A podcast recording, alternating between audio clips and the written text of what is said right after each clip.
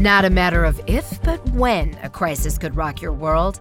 I'm Roshini Rajkumar, crisis strategist, licensed attorney, and host of The Crisis Files.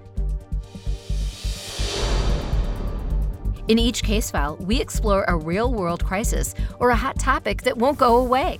My crisis squad and I are here to find solutions. We also talk with insiders who have their pulse on these hot topics.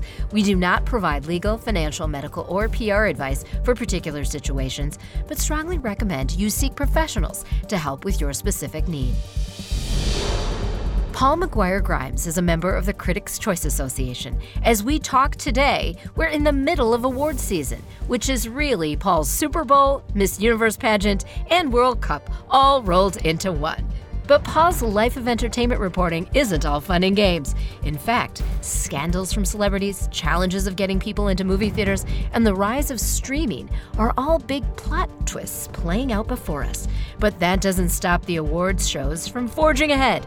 And indeed, it seems like they're multiplying. We dish with Paul today in the case file I call Awards Fatigue. Paul, the Golden Globes kicked things off in January, the Oscars in March, and the Emmys in September 2023. There is so much content out there, some categories contain too many nominees.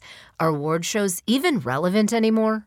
I think that they are relevant to an extent. I think that they give a really good idea of what we should be watching in terms of movies or television shows that maybe we don't always hear about. But I think overall, I think it's about history, what will stand the test of time that will be the most relevant in showing what movies or TV shows or whatever have affected us over the years versus what is named best picture or best best drama series. Now, let's get into the nature of watching because you both report on television and movies. How have our watching habits changed? I think the pandemic did a big shift in how we view content because there are movies in theaters and movies on streaming services, and there are just so many streaming services out there that we tend to just sit at home nowadays and find whatever we are subscribing to. There are some of us that subscribe to everything under the sun, and there are some people that just have Netflix or Hulu or HBO Max, and they will sit and watch whatever they feel like because if it's free to them versus with a service fee, that might be cheaper cheaper option than finding a sitter, going to the movie theater, or maybe making a date night. So it's all about like, what do you want to do on any given night? And I think that's really changed since the pandemic and what we are used to doing. I don't think we're used to going to the theater anymore to go see a movie. We're used to sitting at home on our couch and just flipping on a queue. What are you and other insiders like you seeing when it comes to the big production houses and how they've had to lure people back into the theaters. I mean, one of the movies that I think is really amazing in having done that because it said we are only going to be in the theaters as we start. And that was the Top Gun remake. I mean, that was amazing. And you have to see that on a big screen anyway. Well, that's the thing. Top Gun Maverick is a movie that brought people back into theaters because Tom Cruise and the you know director and the writing, everyone involved said, "We're going to hold off." This was supposed to come out years ago, and they said, "No, we're going to hold off. We want to make sure that it's in theaters when people feel safe to go to theaters. And then they did that. They released it Memorial Day weekend 2022, and people flocked to the theater. They went because it was a huge movie, and then word of mouth happened. And they felt people wanted to go to a theater to see it, to experience that kind of movie in a theater. And I think that's what is facing theaters right now is we want to make sure that we're giving people that theater experience that they can't get at home. The special effects, the loud sound, the big picture, you know, that is what people are flocking to. And that's even a gamble too. Not every DC movie does well. Not every Marvel movie does well. You know, horror movies actually do really well. What isn't right now? Comedies, rom coms. Those are the type of movies where people are like, do I need to go to the theater to see that? Or can I just wait for it to be streaming? I don't, maybe I don't need to spend $20 on a ticket. I can wait for it to be at home at some point. Yeah. And is price point an issue? Price point's absolutely an issue. If theaters are going to upcharge for IMAX or upcharge for a 3D or the sound system, that will deter people from going. Or they may say, I'm going to wait for a $5 Tuesday. So, another thing that theaters are doing is like, how can I get people in if that's the case? They're going to offer a cheap bargain day, which is typically Tuesdays, a $5 Tuesday, a $6 Tuesday, or they're going to try to lure people in with the full experience, whether it's a bar that they can go to beforehand or a full dinner option with artisan pizzas or you know whatever it may be to have that kind of full experience versus just buying a ticket, going to the theater and watching the movie. Part of the reason I wanted to talk about this and award shows with you in this case Val is personally, I used to be such a big buff of award shows.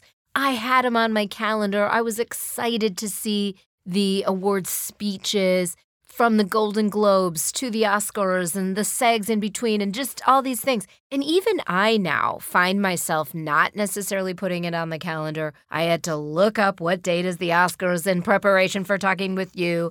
Why do you think that is? Celebrity stars, they're also trying to make grandstanding kind of one of their things on the Oscar stage or when they give a speech, regardless of the stage. So, what's your analysis on that? I think people's priorities have shifted. I think we find our free time so limited. So, what are we going to do with that? Maybe we're going to read a book. Maybe we're going to go outside. Maybe we're going to hang out with friends. We find ourselves more precious with our time. And with that may come how do I want to spend it? Maybe it's this book I want to read, or maybe it's this puzzle I want to do, or maybe it is a TV show that I want to binge. And the priorities have just shifted. So, it's like, okay, there's award season. Okay, I haven't seen half the movies. I'm not going to tune in it seems like there are so many award shows. The lure of Oscar night or Emmy night has kind of deterred because it's like the Grammys, the Emmys, the Tonys, the Golden Globes, the Critics' Choice, the SAG Awards. I think people then get confused of what. Wait, which one is this for again? Is this TV? Yeah, it's almost stage? like white noise. I don't, like I don't remember. Right. Yeah, so so many of them. What about the pageantry though? Because I do still find myself being interested in the E red carpet pre-show. I want to see what are they wearing? What's the, you know, the cams that spin around and you see it or you see the the huge diamonds on the neck, that camera, whatever. Talk about the pageantry. Is that still there in Hollywood? I think it's there to an extent. I mean, we will typically have an awards show party and we have people come over to watch the red carpet. I think we've gone away from who are you wearing? You know, those age old questions of why does it matter? Like maybe why did this dress inspire you? Or let's talk about the art of the movie versus what the gowns are and how expensive they or are. Or now, is this recycled? I mean, is Did I wear this 20 years ago? Because why do we need a full new dress? I think in terms of the actual ceremony, it is becoming too involved with bits. I think producers are trying to add funny comedy bits in order to make the audience like it more than just handing out award after award. You know, I think some people don't necessarily like it when speeches either turn political or have an issue behind them. They just want the actor or the whoever it is to go up there, thank someone, and then be done. I don't mind a speech that goes longer. I don't mind a speech that brings up an issue because we're all human. We all have things that frustrate us or we want to talk about. And sometimes that is the platform to do it for some people. So it actually doesn't bother me when it happens. And I'm keeping that apolitical. It doesn't matter necessarily who it is. It's like, okay, they have a stage, they have a platform, and they will use it.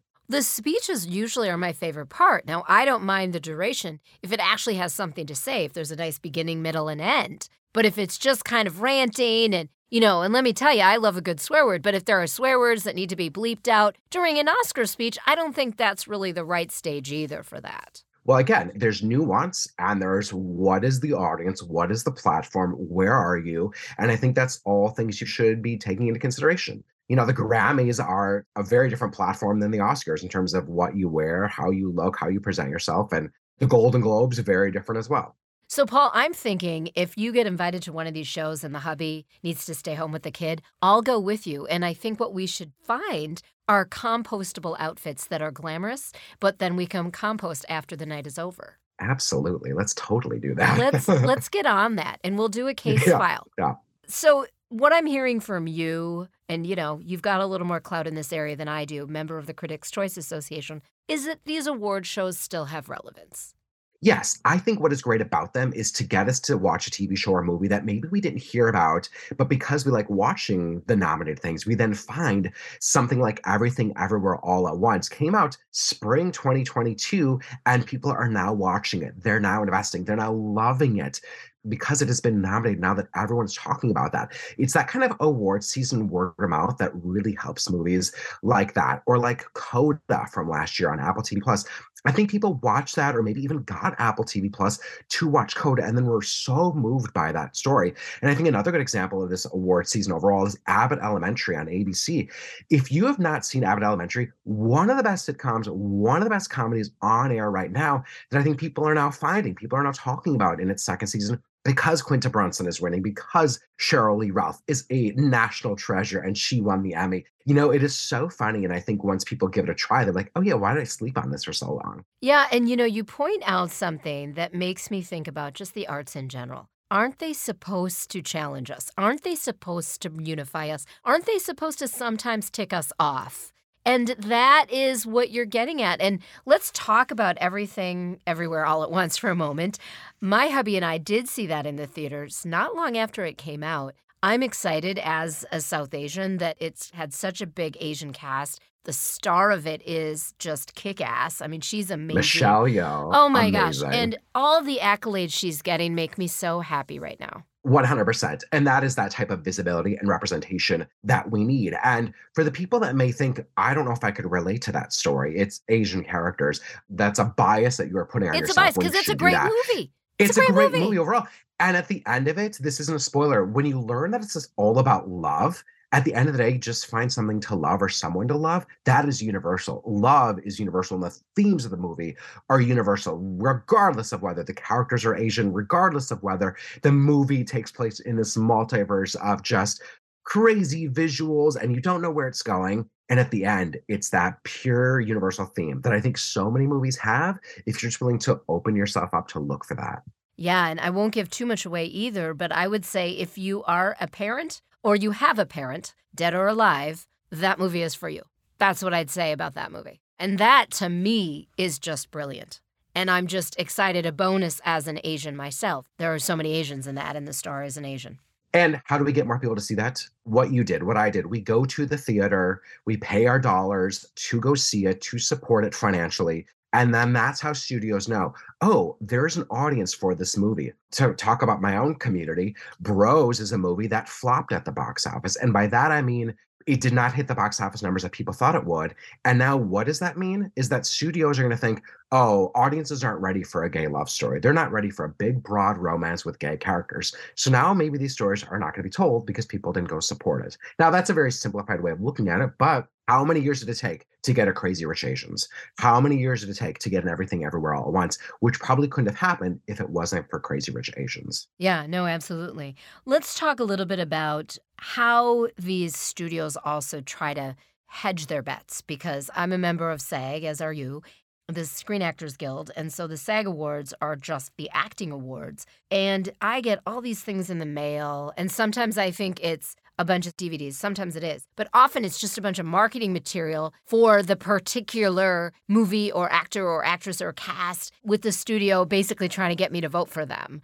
I think it's a lot of wasted paper, but how influential are the studios anymore? And how much do those campaigns really matter? Ooh, that's a loaded question. Studios spend a lot of money marketing award season, getting audiences and critics and voters to see who's nominated, how can they get their nominees on talk shows to get them in the papers, interviews, luncheons, all the jazz that we were just talking about, so that that person is in your head.